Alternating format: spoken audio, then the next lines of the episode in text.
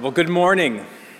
Um, here we are, May second, twenty twenty-two, the beginning of this last week of classes for this spring semester. For many of you in the room, I know you're looking ahead to, to new beginnings, even as the demands of, of the semester's end are commanding your attention today.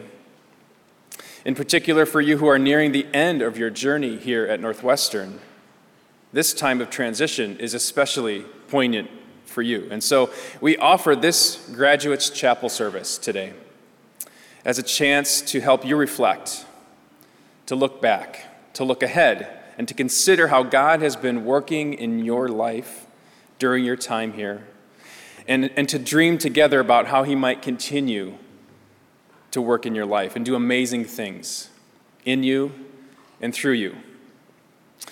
I'm happy this morning to welcome our three speakers, Doctor Janet Summers, Provost and Senior Vice President for Academic Affairs, Doctor Curriton, President of the University of Northwestern, and, and Nina Barnes, Vice President for Student Life and Human Resources. They'll each offer words of encouragement and reflection for us this morning. But first, uh, let's share a word of prayer together. Let's pray. Gracious Father, bless our gathering today as, as we reflect on your grace, as we reflect on your kindness to these young lives and, and celebrate the endings and celebrate the beginnings of the opportunities, opportunities you provide, God. Empower us all to live lives worthy of the calling you've given us as we walk together with you through this life. In Christ Jesus' name we pray. Amen. So now would you join me in welcoming up Doctor Janet Summers.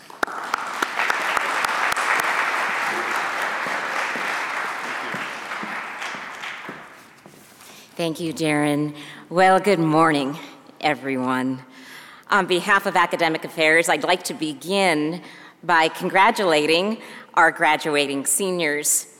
Over these past several years, our faculty and our staff have loved watching God work in amazing ways in your lives. We are so proud of your perseverance and all the hard work that you did to get to this huge milestone in your academic and personal lives. But students, I know you must be tired. So commencement is right around the corner, so hang in there.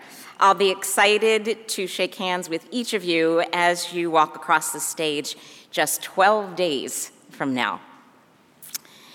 In the few minutes that I have with you this morning, I'd like to unpack briefly three simple but powerful truths. Number one, change is inevitable. Fear is our natural response, and courage is our calling. The writer of Ecclesiastes in chapter three reminds us that for everything there is an appointed time, an appropriate time, for every activity on earth. A time to be born and a time to die. A time to plant and a time to uproot what was planted. A time to break down and a time to build up, a time to weep, and a time to laugh. And the list continues. For our purposes today, we could add to that list a time to enroll at the University of Northwestern and a time to graduate from U N W. What the author of Ecclesiastes doesn't mention, however, are the challenges we face when moving from one phase or activity to the next, what's called the liminal space, the space in between, when we are poised on the edge of something new. Now, this period of transition and change is unavoidable for us as human beings. We move through life frequently entering and exiting all kinds of times and seasons, don't we? And as we do so, we sometimes find that the process of change, while it may be incredibly exciting, can also be difficult to navigate. Despite the fact that change is inevitable and at times greatly desired, transitions can be uncomfortable and sometimes downright scary. Fear is often our natural impulse when we are confronted with change. When change disrupts our status quo, alters our daily habits, or redefines who we are and what we do, our first reaction may be to resist moving forward, even though we actually may want to move forward. Why do you think that is true? Well, author Paula D'Arcy provides a thoughtful explanation when she writes, "To step out onto a new road means letting go of a measure of control in exchange for the new freedom." Fear in response to change may arise because in the midst of the change, we usually cannot control what happens next. We do not know what lies around the bend, and we fear its impact on our lives. Even as you eagerly await graduation, questions of all kinds may be swirling in your mind. Will I be able to land a good job that pays the bills? Will I get along with my coworkers? How will I relate to my family in this new role? Will I like the work that I will be doing? Will I be a success or failure? At the root of all these questions, perhaps, lies a fundamental question that forms the crux of all our fears. Will I be okay? Well, I'm here today to remind you of something you already know. In the midst of inevitable transition and change, in the swirl of fears and questions, is a place of central calm. As we recognize and settle into this place, we realize that our safety, our well-being, is dependent not on our outward circumstances, which may be in a constant state of flux. Rather, our well-being is dependent upon an inner sanctum where space and time no longer exist. A place where we are held in suspension by hands we cannot see, with a love we sometimes cannot even feel. A place where our safety is so secure that despite the winds of change and the clouds of fear, it is well with our soul. This, graduates, is the place of the beloved. The God of the universe speaks these truths amidst disruptive change and paralyzing fears. He declares in the book of Isaiah, "Fear not, for I have redeemed you. I have called you by name. You are mine. When you pass through the waters, I will be with you, and through the rivers, they shall not overwhelm you. When you walk through fire, you shall not be burned, and the flame shall not consume you. For I am the Lord your God, the Holy One of Israel, your Savior. You are precious in my sight, and I love you." Graduates, as you find yourself in the swirl of change, as you face your fears and questions, know that you are called to courage. You have the power to face whatever the future may hold because you are held by the one who created you. You can navigate change and quell your fears by responding to his voice when he whispers, "Peace, be still." All throughout the Bible, the supernatural courage is clearly evident in the lives of Noah, Abraham, Joseph, Esther, Rahab, Ruth, Mary, the mother of Jesus, Peter, John, and the other disciples. All throughout history, this supernatural courage is also seen in the lives of such committed Christians as Joan of Arc, William Tyndale, Corrie ten Boom, Jim and Elizabeth Elliot, Roger Youderian, Martin Luther King Junior, Johnny Erickson Tada. And you know, The best part of all of this is that the supernatural courage is yours and mine today. It is our calling, and it is a gift given by a God who knows the changes we must face and the fears that instinctively arise. Graduates, may the Lord empower and equip you with his courage as you continue one step at a time in your journey of trusting his love and his goodness. He will never fail you. So may God bless you richly today and in the months and years to come. God be with you strongly.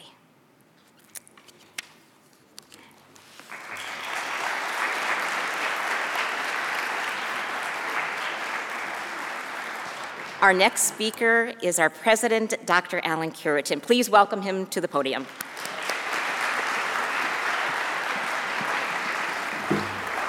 Good morning, Northwestern. It's great to be here, and I am privileged, thank you, Darren, for giving me this opportunity to share with you. This last week, a few days before classes wrap up, we have finals next week, and then graduates commencement. In the last few chapters of Matthew, the book of Matthew, Christ is giving parable after parable after parable because he knows his time with the disciples is coming to an end. And he's giving them examples and teaching them about what they need to do in the hopes that they'll remember and apply it in their lives. One of the passages I want to share with you uh, is during that time when he's with his disciples. Because I believe you need to hear this, especially graduates and current students. You need to hear this because evidence of what we believe is the way we act. Let me repeat that. Evidence of what you and I believe is in the way we act. We cannot turn that responsibility of fulfilling the cause of Christ over to the church or over to the government. We need to be doing it. You and I, following Jesus, caring for other people. So I'm going to read this out of Matthew twenty-six. But the Son of Man comes in his glory and all the angels with him, and then he will sit on the glorious throne. And all the nations, all the nations will be gathered in his presence, and he will separate them as a shepherd separates the sheep from the goats. And he will place the sheep at his right hand and the goats at his left. Then the king will say to those on the right, "Come, you who are blessed by my Father, inherit the kingdom prepared for you from the foundation of the world. For I was hungry, and you fed me. I was thirsty, and you gave me drink. I was a stranger, and you invited me into your home. I was naked, and you clothed me. I was sick, and you cared for me. I was in prison, and you visited me." Actions, evidence that this is your faith. So I'm going to show you a video that I've shared in chapel years ago, but this video is, was incredibly powerful to me in giving the example of what happens when I have an opportunity to act as Christ when the situation comes up. And this is what I'm saying to you. You've got to be prepared for those times when you have an opportunity to be Christ and decide that ahead of time. Let's see this video. I apologize that it's not as clear as it should be, but enjoy. Okay, I'm sorry. Go ahead, guys. Yeah. Taught their kids about the danger of strangers would serve them in a real life situation. Today, he puts the public to the test. With the help of seven-year-old Raquel, Bill staged an abduction to see if the public would take action. Raquel's mom, Deborah, watched from a surveillance van as Raquel was approached by Bill. "Hey, where were you, young lady?" "Ah! You're not, you're not my dad! You're not my dad!" It's unbelievable, but they did Someone nothing. Help me. Bill and Raquel repeated this time after time. "Hey. Please, someone help me! You're not like that! Please, someone help me! You're not like that!" no response. It's frightening that, that nobody would help. One woman walked right by, believing someone else would take action. Go away. You hear me? Don't you ever go away. Let's go. And why didn't she do anything? You think that uh, someone else will take the blame, someone else will take the responsibility. A police sergeant on location to supervise was stunned. I felt it was unbelievable that people just didn't want to get involved. They'd look, they'd, they'd turn around, they'd see with a commotion, but they just kept on walking. Uh, they didn't want to get involved, in my opinion. Bill would have been long gone with seven-year-old Raquel. It took hours, but two men finally listened to their instincts. Someone help me, you're not my dad! Someone help me, you're not my dad! Someone help me, you're not my dad! Someone help me, you're not my dad! Someone! Someone help me! Oh, oh, oh, oh, oh, oh. T V, T V, T V, T V, T V. Cops right there, cops right there.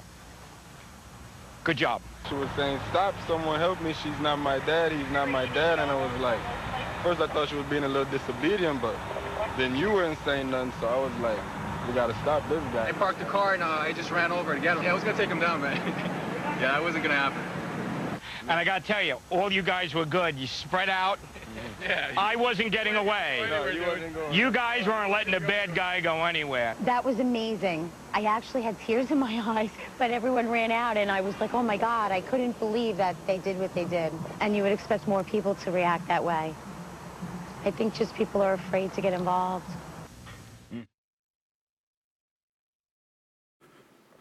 When Christ is asked, who is my neighbor? He responds, a Jewish man was traveling on a trip from Jerusalem to Jericho and was attacked by bandits. They stripped him of his clothes and his money, and they beat him up and left him dead beside the road. By chance, a university president was walking alongside and saw the man lying there and crossed the other side of the road and passed him. A religious leader walked over and looked at him lying there, and he also passed on the other side. But then a despised, homeless person came along and saw the man and felt deep compassion. Kneeling beside him, the homeless man smoothed the wounds with medicine and bandaged them. The next day, he handed it to the innkeeper and told him to take care of the man. I will try to find the money to cover the bill, and I will pay whatever needs to be paid. Students, my point is, you've got to decide ahead of time when the opportunity arises, will you act? Or will you walk by? And I pray that you don't. But we live in a world that's going to walk by. We live in a world that's not going to respond. But the world needs you and I to respond. I don't know when that situation is going to come in your life, but ask the Lord now, open my eyes and show me the times when I need to respond. It may be someone on the side of the road with a car that's broken down. It may be when you're in an apartment complex after you leave here and you find out that someone doesn't have the food that they need or opportunity to serve them, or they lost someone that they love through death, or there's cancer happening. One of the things that happen in the role and the as life rolls on, but you got to ask yourself now, will I respond when that opportunity comes? A couple years ago, coming to work, it was a snowy day. I came upon in my neighborhood a car that was stuck in the snow. This is a simple example, but it's kind of funny. Because I stopped, because I, you know, I made that decision. I'm going to stop. I'm going to help. And they were stuck in the snow. It was a Toyota Prius. It's one of those front-wheel drives, and if you get stuck in a certain way, you can't get out of the snowbank. I got out of the car. Of course, I don't have any boots on. I've got my my dress shoe. I, I'm in my. I'm just dressed like this. And I get out, and I asked the person to roll down the window. She rolled down the window, and I said, "Let me let me help you." And if you'll keep the window down, I'll tell you when to press on the gas and we'll go. So I got in, you know, in the back, like, you know, as you can expect a former offensive lineman to do, and grabbed the bumper. And I said, okay, step on the gas. And I pushed it, and out she went, and flat on my face, right in the snow. And she kept on going. And I thought, okay, Lord, this is good. Bless her as she goes. May she have a great day. And of course, fortunately, it's just snow. So I brushed it off, got back in the car, and came. That's just an example of the many opportunities God's given me. But it was hum- it was humbling for me to say, okay, Lord, she's okay. This is all what it's about. It's not about me. It's about being Christ to someone who's in need. Look for those opportunities, graduates, students. Look for those opportunities when they arise. And if we hear somebody screaming for help, let's not walk by. Let's actually stop and help. So I'm going to ask Nina Barnes to come up now. Would you please welcome Nina to the podium?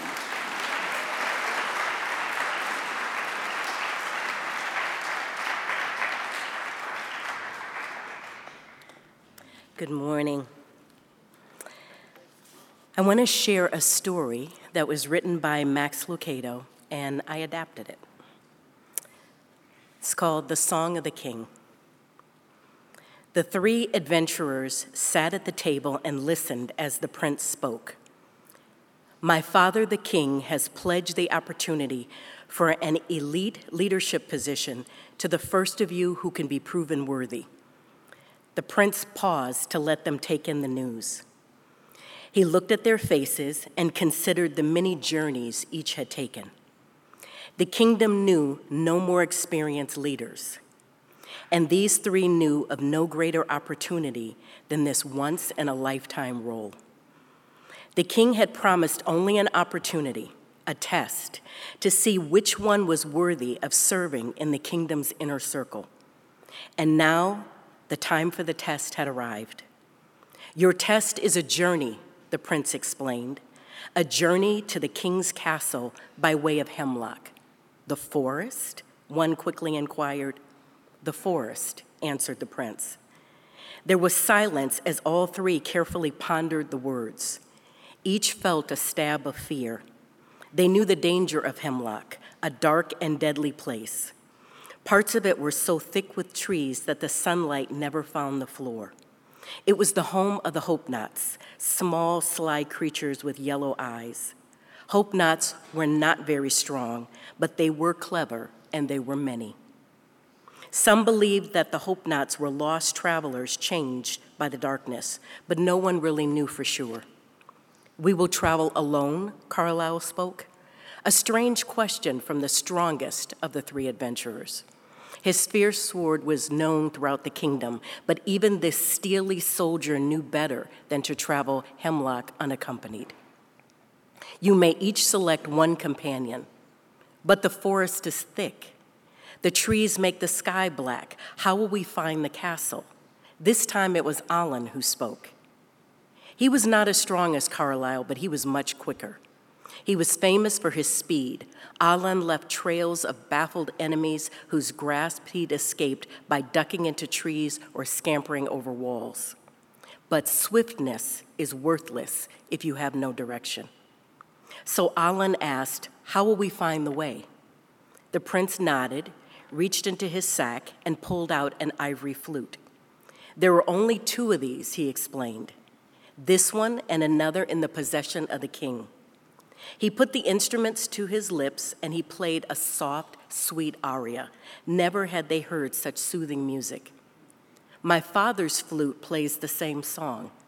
His song will guide you to the castle. How is that? Alan asked. Three times a day, the king will play from the castle wall. When the sun rises, when the sun peaks, and when the sun sets, listen for him. Follow his song, and you will find the castle. And there was only one other flute like this one, only one. And you and your father play the same music? Yes. It was Quinlan inquiring. Quinlan was known for her alertness. She saw what others missed. She knew the home of travelers by the dirt on their boots. She knew the truth of the story by the eyes of the teller. She could tell the size of a marching army by the number of birds in flight. Carlyle and Allen wondered why Quinlan asked about the flute. It wouldn't be very long before they found out. Consider the danger and choose your companion carefully, the prince cautioned. The next morning, the three mounted their horses and entered Hemlock. Behind each rode their chosen companion. For the people in the castle, the days of waiting passed slowly. All knew of the test, and three times a day, the people stopped their work to listen. After many days and countless songs, a watchman spotted two figures stumbling out of the forest and into the clearing. No one could tell who they were. They were too far from the castle. They had no horses or weapons or armor. "Hurry," commanded the king to his guards. "Bring them in. Give them medical treatment, food, a place to bathe, and clean clothing. But don't tell anyone who they are. We will see their faces tonight at the banquet." He then dismissed the crowds and told them to prepare for the feast. That evening, a festive spirit filled the banquet hall. At every table, people tried to guess who had survived Hemlock Forest. Finally, the moment came to present the victor. At the king's signal, the people became quiet, and he began to play the flute. Once again, the ivory instrument sang, and the people turned to see who would enter. Most thought it would be Carlyle, the strongest. Others were sure it would be Allan, the swiftest, but it was neither. The one who survived the journey was Quinlan, the wisest. She walked quickly across the floor, following the sound of the flute one final time and bowing before the king. "Tell us of your journey." The people leaned forward to listen. "The Hope Knots were treacherous," Quinlan began. "They attacked, but we resisted. They took our horses, but we continued. What nearly destroyed us, though, was something far worse." "What was that?" asked the people. "They imitated." "They imitated?" asked the king. "Yes, my king, they imitated. Each time the song of your flute would enter the forest, a hundred flutes would begin to play. All around us, we heard music, songs from every direction." "I do not know what became of Carlyle or Allen," she continued, "but I know that strength and speed will not help one hear the right flute." The king asked the question that was on everyone's lips. "Well, then how did you hear my song?" "I chose the right companion," she answered, and she motioned for her companion to enter. The people gasped. It was the prince, and in his hand he carried the other flute. "I knew the only one who could play your song as you do was the prince. So I asked him to travel with me, and as we journeyed, he played. I learned your song so well that though a thousand false flutes tried to hide your music, I could still hear you. I knew your song, and I followed it." Recorded in John fourteen, verse nine, Jesus said, "Anyone who has seen me has seen the Father." And so, students, we hear a lot of music all day long. We hear a lot of sounds. Some are pleasant, some are dissonant, but they all capture our attention. And so we have to discern. What is the song? What is the right way to go? What road are we being invited to travel? And they're not all bad roads. But what is the road in this season that you're being invited to travel? And so my prayer for you, my hope for you, is that you learn the song of your King. And that though other voices try to distract you, that you will remember that song. And I pray that others will remind you of that song, that you'll be there for one another, that when you see somebody going off the path, that you would call them back and point them in the right direction. Darren is going to come back up, and he's going to pray for you. And so as he is doing that, I would ask that all of the graduates stand. Don't be shy.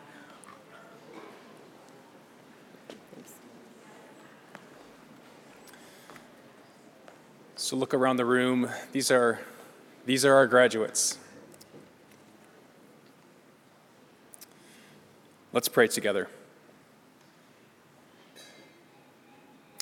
We pray for our graduates today and lift them before you, Father. We thank you so much for these students and for the work you are continuing to do in their lives. They are a gift to, to Northwestern and a gift to many others. And during this season of new beginnings, we ask that you would make their way clear.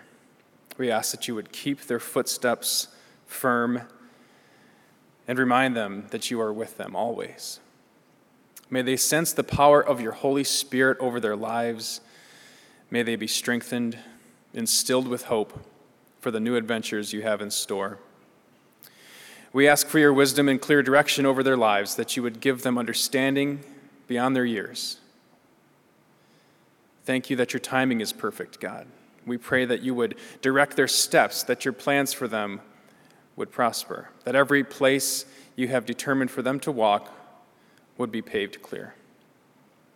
We ask for you to open doors that need to be opened and close each one that should be shut tight.